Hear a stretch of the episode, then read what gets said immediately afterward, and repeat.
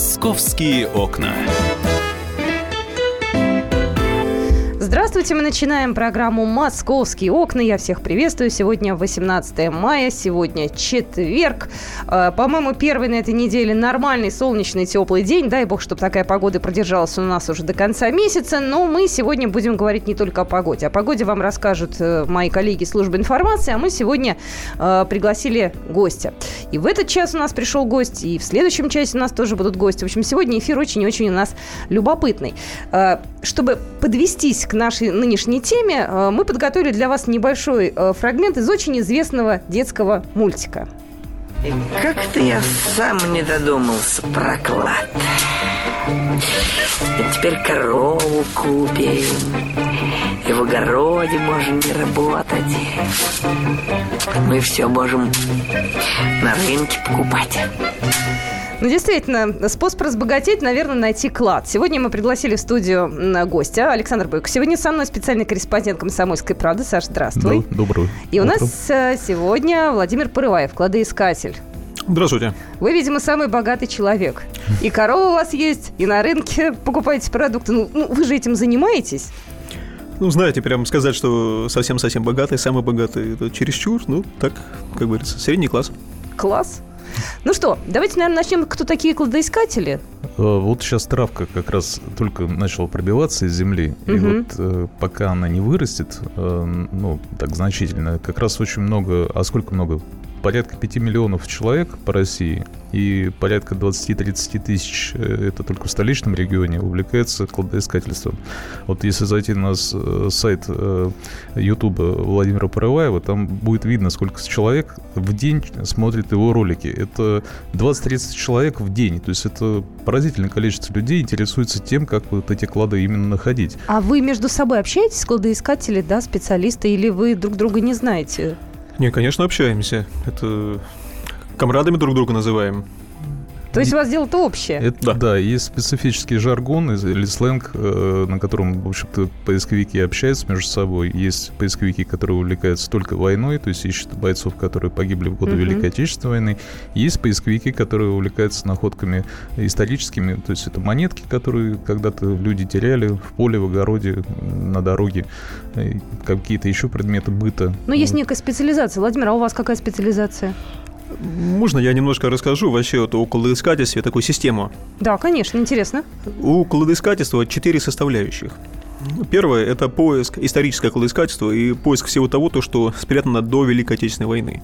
Вот, это именно поиск кладов. Угу. Клады прятали, основная масса кладов пряталась в какие-то вот времена неустроений, каких-то бунтов, каких-то войн. Уже война, революция у нас много было mm-hmm. таких Вот, вот, вот. Значит, моментов, ну, до этого да. было и какие-то княжеские междоусобицы, mm-hmm. и поляки-литовцы на Русь ходили, смутное время, Наполеон, э, то есть гражданская война э, и Великая Отечественная война. И вот во все, во все эти времена прятали клады. Банки у нас появились только в конце 18 века и были доступны ну, далеко не всем. Да не всем, да. Да, а каким-то крупным промышленникам, э, ремесленникам, купцам, ну, каким-то дворянам. Угу. Ну и народ к этому привыкал, то есть очень тоже осторожно, как будто деньги хранить, э, передать. Поэтому самым таким вот э, банком был это так называемый земельный банк, доступный. Это зем... Зем... земляной пол избы разрываешь, туда кубышку поставил, все. Обычно что прятали, деньги или драгоценности какие-то? Что у людей деньги, было? Деньги, деньги, да? деньги. У, в основном были деньги у людей. Вот, это вот поиск таких кладов, это историческое кладоискательство. Э, второе – это поиск трофеев Великой Отечественной войны и других войн. Там есть те, которые, например, вот очень часто, может быть, видите, реконструкторы, такие вот они, угу. в шинелях. Очень многие занимаются поиском э, трофеев Великой Отечественной войны. Есть вот поисковые отряды, которые бойцов поднимают, вот молодцы, преклоняюсь, но есть те, которые в основном в основу своей деятельности именно вот трофеи. Черные копатели? Ну, ну, знаете, как сказать, сказать их, да, вот их назвать, э, знаете, как дело, вот я копаю бойцов, там кто-то копает бойцов, поднимает, но если ему попадается какой-то знак, там, немецкий за торпедную атаку, ну, что, он его бросит, что ли? Думаю, вот. нет. Да, это стоит денег. Это второе вот кладоискательство, второй вид. Третье – это так называемое современное городское старательство. Это вот э, сейчас все ждут очень э, снос пятиэтажек, вот эту вот э, программу новую. Потому что с одной пятиэтажки, с одного подъезда можно взять э, каких-то находок, найти тайников, найти просто брошенных вещей, которые хозяева бросили, и, ну, как вот э, подумали, что это барахло. Это не барахло, это винтаж. Многие даже не знают, что у них дом хранится целое состояние. То есть, да, вот Могу кучу примеров. Э, или просто какие-то вещи там под плинтус закатилось, э, между, в мягкой мебель, между подушками. Угу. Вот э, с одного подъезда я могу таких вещей взять где-то на 15 тысяч рублей. То есть в пятиэтажке в среднем 4 подъезда. С пятиэтажки 60 тысяч рублей. В месяц можно таких вот пятиэтажей, которые под снос, ну, 4 штуки 5. То есть это около... Заработок только на пятиэтажках. Ходят около... даже специалисты, которые выламывают вот эти колена под ваннами, под раковиной. Там в каждой практически ванне есть колечко или сережка. Что-то закатилось, да, конечно. Да, да, да, да. Но для того, чтобы так работать, не нужны никакие дополнительные средства технические. Да? Для того, чтобы искать клад, наверное, нужен металлоискатель. Это абсолютно такой банальный, наверное, да, да? вывод мой. Правильно? Конечно, нужен, да? да? Есть у вас? Конечно, да. Ух ты. Да. Ну, скажем, есть у очень многих, у нас даже в редакции, наверное, человек 10 этим увлекается. Ты тоже? Да. Класс. И куда вы ходите? Ну, стараемся уходить подальше в лес, э, не на месте археологических каких-то памятников. То есть это сначала, конечно, изучаем местность, э, чтобы нигде не соприкасаться с археологами, потому что находкам, которым больше ста лет, они, в общем-то, их надо, в принципе, передавать археологам. Очень хорошо для этого подходят старые дороги. Старые дороги, там, довоенные, послевоенные.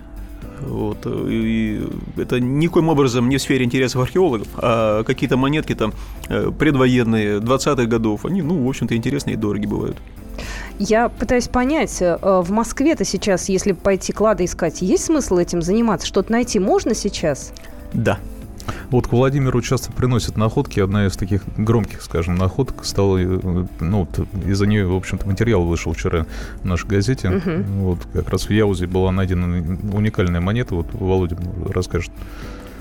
Пришел знакомый, ну, даже не скажу, что знакомый, просто человек, который покупал у нас когда-то металлоискатель. Вот, и иногда приходит, пока делится, где-то он, видать, рядом живет, угу. делится, что нашел, Э, спрашивает цену, там, пытается что-то продать, и принес э, вещь интересную. Какой-то металлический шкворень какой-то, вот э, старая железка, угу. и к ней прикипела монетка золотая. На сайте у нас можно посмотреть. Я да. вижу, вижу. Вот я открыла и газету вчерашнюю еще вот. приберегла, потому что интересно. Значит, заинтересовались, показали такой в первом приближении экспертам. Вот, Золотоугорский. Это непонятно только пока какого царя, то есть, чтобы понять, какого царя, надо другую сторону посмотреть. А угорский это что значит? А это золотая монета э, была вот, э, ну, венгерская, угорский венгерская. А. Вот, она была как эталон, э, по ней, по, по этой массе, по этой пробе, по этим размерам делали монеты у нас вот в России. И вот были такие наградные монеты, золотоугорские так и называли. Угу. То есть они были там начиная, по-моему, от Ивана Третьего, Третьего и э, при Шуйском, и при Борисе Годунове, и при Алексее Михайловиче наградные монеты, которые вот, ну, например, там э, Стрельцов награждали. Ну, за вот. какие-то выдающиеся ратные подвиги. И вот эти воины, они проделывали дырочку в этой монете и пришивали ее на шапку там или на грудь. Это, в принципе, стало основой... Прообраз медали. Прообраз медали. Но это, наверное, очень редкая штука-то. Это очень редкая штука. То есть вот, непонятно пока какого царя, вот, но э, то, что есть, это единичные экземпляры. Там 8-12 экземпляров там, в Эрмитаже, в историческом музее. Да, находятся в музеях. Мы буквально минутки через 3-4 позвоним обязательно эксперту, который нам объяснит вообще, как с юридической точки зрения да, поступать, если вы нашли такую ценную штуку, я предполагаю, что человек не может ее себе оставить и где-нибудь там, не знаю, на черном рынке попробовать продать. Знаете, я думаю, может. Может? Я думаю, может. Потому что есть понятие находка, есть понятие клад. А в чем разница? Клад э, есть юридический термин, это специально спрятанные ценности. Угу. Специальные. Угу. В земле или в другом месте денежные или иные. И э, ну, владелец потерял на них право, все. То есть, э, вот. А находка это, ну, потерянная вещь, просто потерянная. То есть можно найти там шлем... Единичная какая-то. Да, единичная. Можно найти шлем Александра Македонского, вот так вот заявить э, в полицию. Угу. Вот, и если Александр Македонский, там, по-моему, 8 месяцев вот, не пришел за своим шлемом. Александр ну, Македонский не придет и 9 месяцев. Ну, это его проблема уже. Вот. И вот тогда право собственности переходит нашедшему. Мы буквально через 2 минуты узнаем, на самом деле, что делать, если вдруг вы нашли ужасно какую-то ценную вещь, монету или еще что-то. А также узнаем, где у нас в Москве водятся клады, что у нас можно найти, сколько все это счастье стоит. Будьте с нами, это программа «Московские окна». «Московские окна».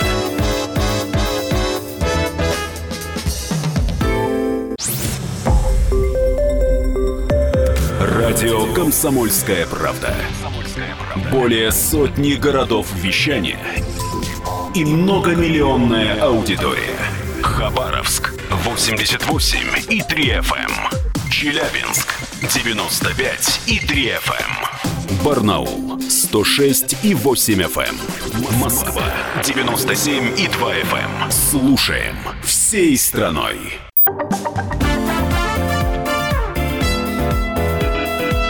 Московские окна. Здравствуйте, мы продолжаем нашу программу «Московские окна». А, меня зовут Екатерина Шевцова. Сегодня в студии Александр Бойко, специальный корреспондент «Комсомольской правды». Гость у нас сегодня Владимир Порываев, кладоискатель. И мы э, с вами Пытаемся понять, где в Москве можно найти клад, э, чем клад отличается от находки, что делать, если вдруг вы нашли ценную вещь. И вот до новостей мы расстались на том, что, э, Владимир, к вам пришел человек, который принес э, вот ту самую монету, которая стоит минимум миллиона, о которой мы говорили. Вот тот самый золотой там памятный знак, если хотите. А этот человек, он специально искал? Ну, потому что я могу себе смутно представить, что человек шел там мимо Яузы и нашел это. Но он не металлоискатель использовал. Ну, вы знаете, вот э, у нас как у рыбаков, как у гриб... как у рыбаков, у грибников, вот мы отличаемся от них вот, э, очень четко. Грибы новые вырастут, и в этот омот новая рыба зайдет. Если у нас с нашего места изымаешь находку, другая там не появится. Поэтому э, места очень четко охраняются. Поэтому охраняются кем? Информация об этих местах. А-а-а. То есть где поднял, что... Вот он рассказал то, что он кидал магнит на Яузе, вот, и вытянул эту находку. Но у меня есть такое вот э, некоторое недоверие к этой информации, потому что вот так вот все побегут туда и будут бросать, и не будут смотреть, э, будут это ночью делать, потому что, в общем-то, поиск в Москве запрещен. И с использованием магнита и в Яузе. Вот. Поэтому вряд ли он так вот, как говорится, а заявил что, что, что за магнит? Э, расскажи, Володь. Что... Ну, это очень хороший магнит. Это, в общем-то, поисковый магнит такие, это наши российские магниты калужские. Вот так вот. Он 300 килограмм, а выдерживает там где-то 450 на отрыв поисковый магнит. Угу. Вот так вот. Их очень э, часто используют те, кто работает по войне. То есть проверять какие-то затопленные места переправ, э, воронки, ну, фундаменты затоплены, колодцы. Можно ящик вытащить какой-нибудь золотом. Но я скажу то, что на 300 килограмм я мопед вытащил из воды. А давайте еще э, одного эксперта к нашему эфиру уже подключим. Александр Владимирович Прудников у нас на связи, адвокат коллеги адвокатов Московский юридический центр, кандидат исторических наук, автор книги «Юридические аспекты использования металлоискателей в России». Александр Владимирович, здравствуйте. Здравствуйте. Да. Добрый день. Добрый день. Я вот слушаю, сейчас у меня глаза загорелись. Мне тоже хочется хочется, но я понимаю, что все-таки есть закон, да, вот я по закону что могу делать, а что не могу. Действительно, чем клад отличается от находки, что будет, если я что-то ценное найду, и попробую сама как-нибудь это продать. То есть вообще здесь вот правовые нюансы, так скажем, какие? Ну да, действительно, клад отличается от находки. Дело в том, что находка, в общем-то, предполагает, что вот э, недавно какой-то гражданин потерял вещь. И, в общем-то, э, здесь предполагается, что э, его можно установить. То есть, если это находка, то просто можно заявить в полицию и держать вещь у себя или э, сдать в полицию. И, так сказать, в течение шести месяцев будет ясно, обратился потерявший человек за этой вещью или нет. А через 6 месяцев уже можно как бы получить право собственности на эту находку если собственник не объявился. Угу. А вот клад это уже совсем другое. Это, это когда эм, какая-то вещь была специально спрятана вот в земле там или в стене какого-то дома замурована. Вот, то есть э, очевидно уже, что э, если э, какой-то гражданин э, э, роет землю там или разбирает стену, то и что-то отыскивает, то это уже, конечно, это не находка, это клад. И что нужно человеку сделать, если он что-то такое ценное нашел? Ну, мы сейчас говорим не о профессионалах, которые ну, да. вот, да, как Саша Бойко, как Владимир Порываев, а вот для обычных людей. Вот я, например, нашла. Мне что с этим делать? Ну, э, вы знаете, если вы в своем собственном доме, который купили, там, предположим, старый дом купили, что-то нашли э, в нем, то, э, ну, в общем-то, вы э, как бы получается, приобретаете право собственности на эту вещь. Тут единственное исключение есть. Исключение, оно касается объект э, культурного наследия, так сказать, вот. То есть это вещь, которая историческую культурную ценность представляет. Вот. Это так называемые археологические предметы. И уже по определению, по закону об объектах культурного наследия, такие археологические предметы, они являются собственностью государства. И, вот. и поиск на таких объектах сейчас, вот, согласно новому закону, который два года назад вышел, то есть он преследуется по закону, там до 6 лет, по-моему, может Ого. Александр Владимирович получить, да? Так? Э, ну, да, да. У, у нас вот была введена такая статья 243 со значком 2 в э, Уголовном кодексе. Вот. Это, значит, статья действительно предусматривает ответственность за умышленное действие. То есть за поиск э, и, или изъятие археологических предметов из мест залегания. Ну, то есть, если на Бородинском поле с металлоискателями меня, допустим, встретят сотрудники полиции, они меня, скорее всего, прибор заберут, а меня, собственно, задержат и потом привлекут к уголовной ответственности, правильно, да? Да, да, но потому что наличие у, у вас вот этого металлоискателя, он как раз будет доказывать, что у вас есть умысел, умысел да. на, поиск. Да, спасибо. Или, или изъятие археологический предмет. Ага, спасибо большое. Александр Владимирович Прудников у нас был в эфире, адвокат коллеги адвокатов Московский юридический центр, кандидат исторических наук, автор книги «Юридические аспекты использования металлоискателей в России».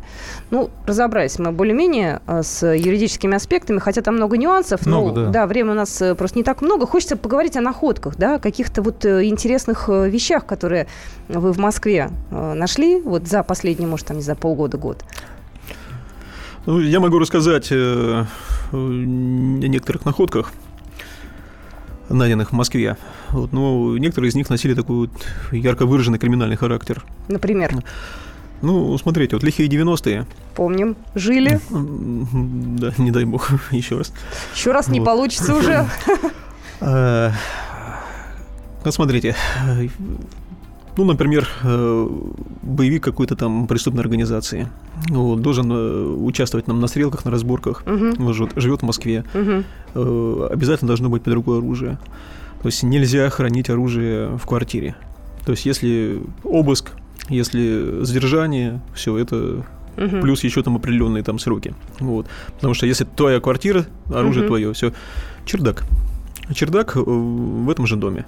Вот. То есть под, нельзя где-то там в подвале, это сыр, это испортится, а чердак сухо и э, под рукой, и всегда можно вот отмазаться. Можно я предположу? Почему-то мне сразу в голове районы всплывают э, небезызвестные Орехово, Борисово, Зябликово. Вот в этих вот районах нет? Нет, например, огромное количество – это электрозаводская. Э, огромное количество. Потому что э, там вот это электрозавод, и оружие после войны туда шло на фашистское, на переплавку. А, вот если там... мы про эту эпоху говорим, то, конечно, да. Нет, ну просто вот... Там и много оседало, в общем-то, с этого завода. Ага. Перебрасывали да. через заборы. Там там очень просто. Населения. Вот мне рассказывали даже, вот, э, когда были в те времена э, дети. И эшелон стоит огромный. Огромный эшелон стоит, угу. километр. Вот, и стоит охрана, его охраняет. Вот. Идут детишки там 13, 12, 15 лет и говорят этому охраннику, ну что нам обходить, нам вот дай на другую сторону перелезть. И вот он дает, вот они вот 10 детишек подлезают, а один наверх. Угу. А он не видит, сколько там подлезло, сколько вылезло. Вот, он раз-раз-раз поскидывал вторую, вот они раз, и по чердакам там по местным. Вот, и также вот с этим с 90-м. То есть вся Москва, она, раньше была примерно такая статистика, 200 квадратных метров чердака – это ствол.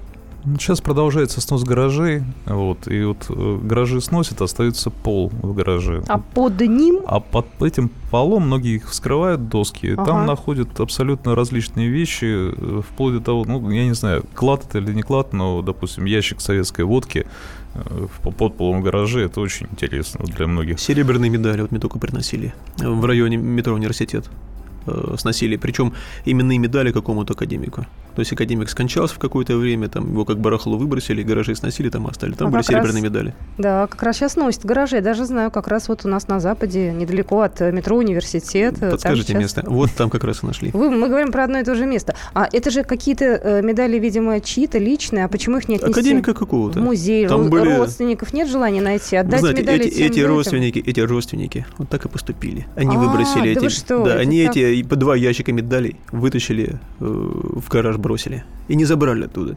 Ну, это чудовищно, конечно. Да. А что вы с ними делаете потом? Ну, я как вам сказать? Есть, есть. Я коллекционирую, что-то себе оставил, есть, что-то подарил. Есть э, масса, допустим, э, сколько вот есть э, поисковиков, столько есть, наверное, и различных коллекций. Это и пуговицы, это и какие-то знаки собирают люди. Металлопластика, у, у, уволь, монеты. увольнительные жетоны, которые были до войны там ну, то есть большинство вот таких артефактов оседает в каких-то частных а, коллекциях. Они, да, расходятся по интересам. Мы продолжим наш увлекательный разговор буквально через две минуты. Узнаем, где еще, кроме Москвы и Подмосковья, можно найти клады. У нас Россия большая, есть еще интересные места. Московские окна.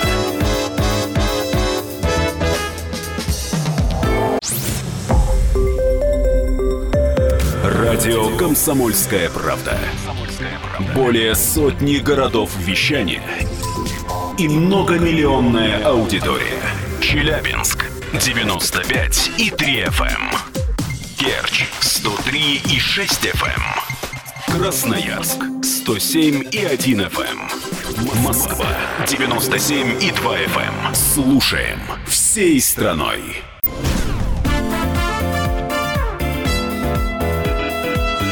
Московские окна.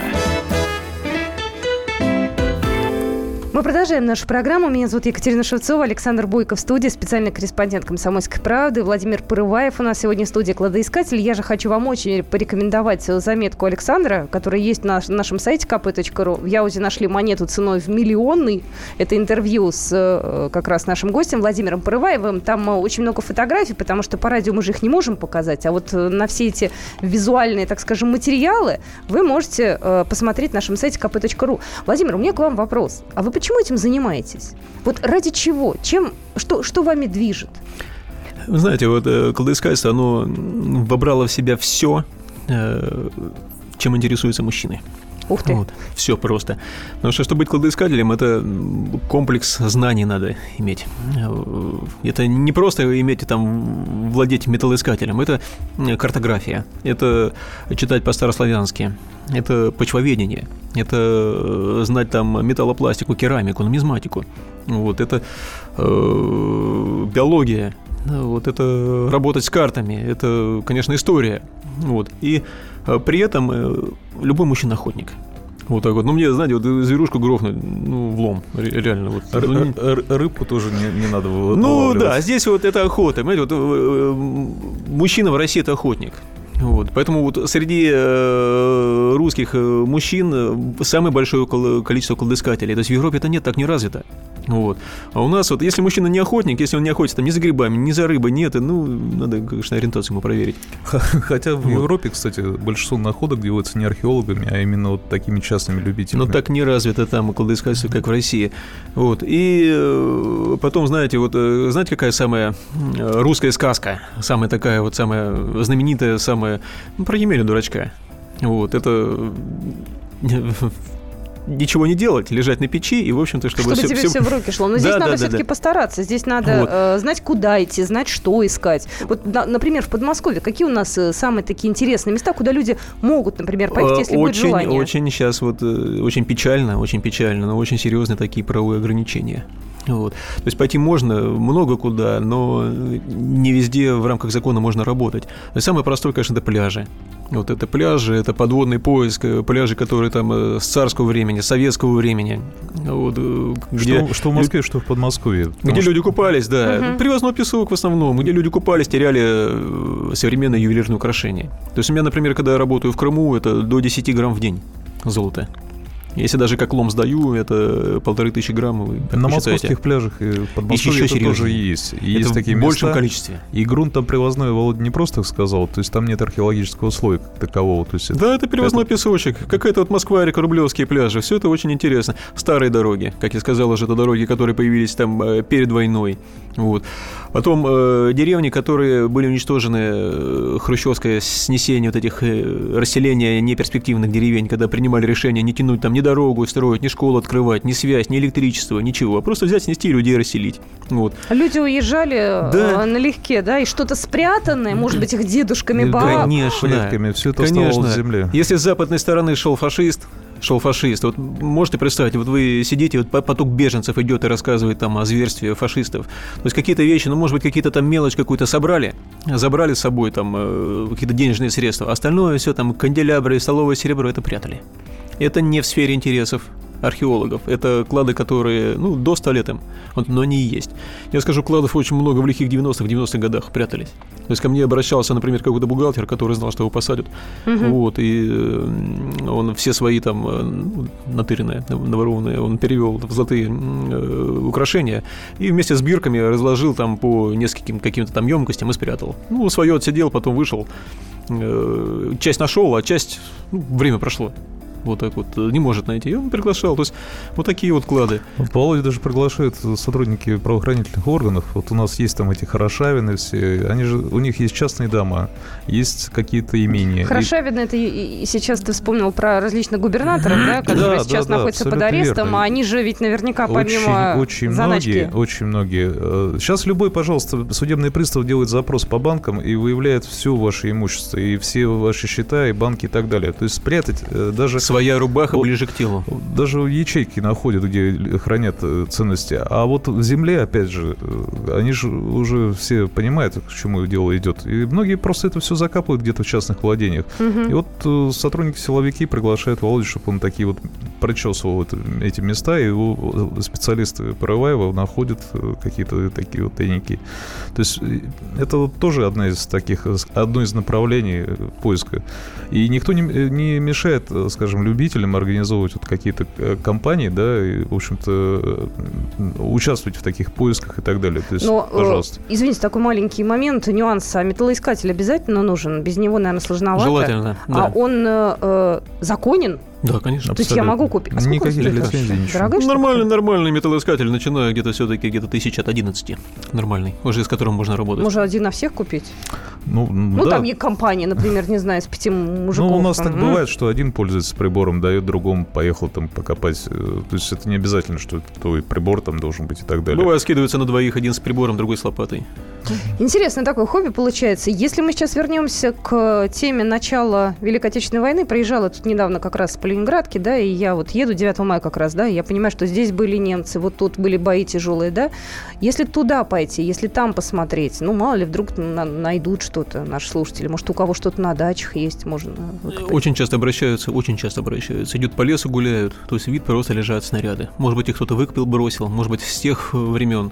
Ну, просто надо информировать или э, полицию, или органы местного самоуправления в этих вещах. Вот, но это, понимаете, это уже вот все-таки немножко не кладоискательство, а, ну, поиск, как я говорил, поиск трофеев Великой Отечественной войны. Ну, трофей это тоже, Это все очень соприкасается, потому что, ну, вот есть поселок Товарково в Калужской области, там ремонтировали, допустим, одну часть моста, и вот около моста нашли э, окоп, вот, угу. в окопе. Перед этим там поисковики находили клад медных монет. Угу. Вот. Нашли, естественно, государство не сдали, как у нас часто бывает. Ну, в общем, э, начался ремонт моста, нашли окоп. В окопе оказался немец пулеметом. Рядом нашли огромный снаряд, который должен был взорваться, но он не взорвался. А, и то есть это наш снаряд, или бомба там. Ну, в общем, она не взорвалась, его изъяли оттуда, и когда вот ее изъяли, там начали дальше копаться уже опять поисковики. Нашли еще клад золотых монет. то есть, если бы он в годы войны вот эта бомба взорвалась, то вот эти золотые монеты бы искали... Разнесло бы по всей округе. В, радиусе, наверное, километра. И бы просто было бы собирать ходить. Вот. Ну, в общем, вот таких историй масса. И они, конечно, вот на кладоискательских сайтах обсуждаются. Есть вот куча видео, когда люди снимают эти находки. Это, конечно, завораживает. Ну, естественно, судьба этих э, кладов и монет, ну, она неизвестна. Было бы, конечно, хорошо, если бы кладоискатели, археологи втянули бы в свою компанию. Да, то есть, чтобы, чтобы вместе работали? Конечно. А вы вообще вместе или вы по разным Вы знаете, у нас есть некоторое непонимание, некоторые.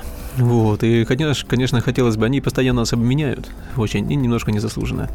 Вот, то есть у нас есть тоже им что предъявить, ну, не буду говорить, но вообще хотелось бы какой-то народный контроль за их деятельностью.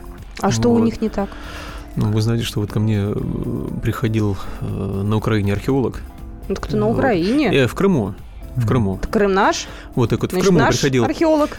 Приходил в Крыму археолог. Ага. Вот. И очень было страшно, конечно. У него такие культе кровавленные такие, знаете, вот обмотанные там бинтами кровавленными. Вот так приходил. Вот и говорит, я, да, я археолог. Да, я вот бывший археолог. Ну, я потом, я все знаю, я знаю, где копать, я знаю, как найти, я знаю все. Вот так вот. Я э, прекратил эту деятельность. Вот так вот. Теперь я работаю сам. Вот. И мне э, из захоронения предлагал э, там, золотые наши. Да, за золотые там, ну, золотые изделия там скидского периода. Вот так вот, понимаете, да? То есть, в общем-то, какой-то, знаете, вот надо как-то или в Народный фронт обратиться, или еще что-то. То есть, ну, какой-то контроль за их деятельностью. Потому что, вот, например, археологи там заявляют, в Москве найдена там э, деревянная мостовая Ивана Грозного. Примерно а такое. мы вот только, а что это дает? говорили об этом. А что это дает? Ну, Или я... они что, предполагали, что ее там нету? А вообще, вообще, вот когда э, идет вот эта конфронтация между археологами и поисковиками-любителями, я вот приведу, есть э, в Ростовской области заповедник Дельта Дона. Там местные ребята сделали все очень просто.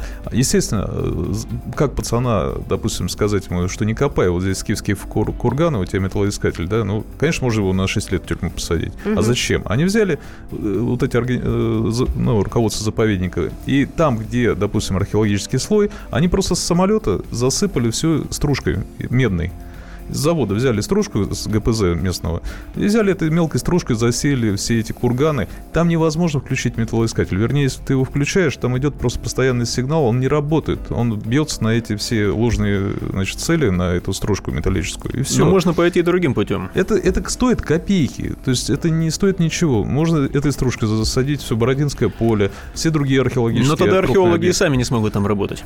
Но ну, я все-таки за, знаете, за мир во всем мире, за то, что... Правильно, да. поэтому можно было бы пойти другим путем, а сделать из нас не врагов, не уголовников, а сделать из нас помощников археологам. Ну, От, открыть специальные сайты, где бы все находки более-менее ценные могли бы выкладываться любителями. По и определенной их, форме. И, да, их археологи бы просто бы получали в оборот абсолютно спокойно. Знаете, к нам, а, надеюсь, придет э, еще раз э, главный археолог Москвы Леонид Кондрашов. Я думаю, что мы с ним и об этом тоже поговорим. Я вообще за то, чтобы у нас было больше находок, они были доступны для граждан, те, которые представляют ценность, ну а люди, в общем-то, получали удовольствие от э, действительно приятного процесса.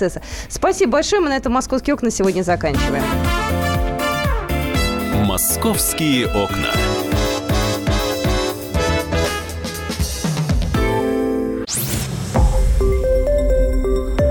Радио «Комсомольская правда». Более сотни городов вещания и многомиллионная аудитория.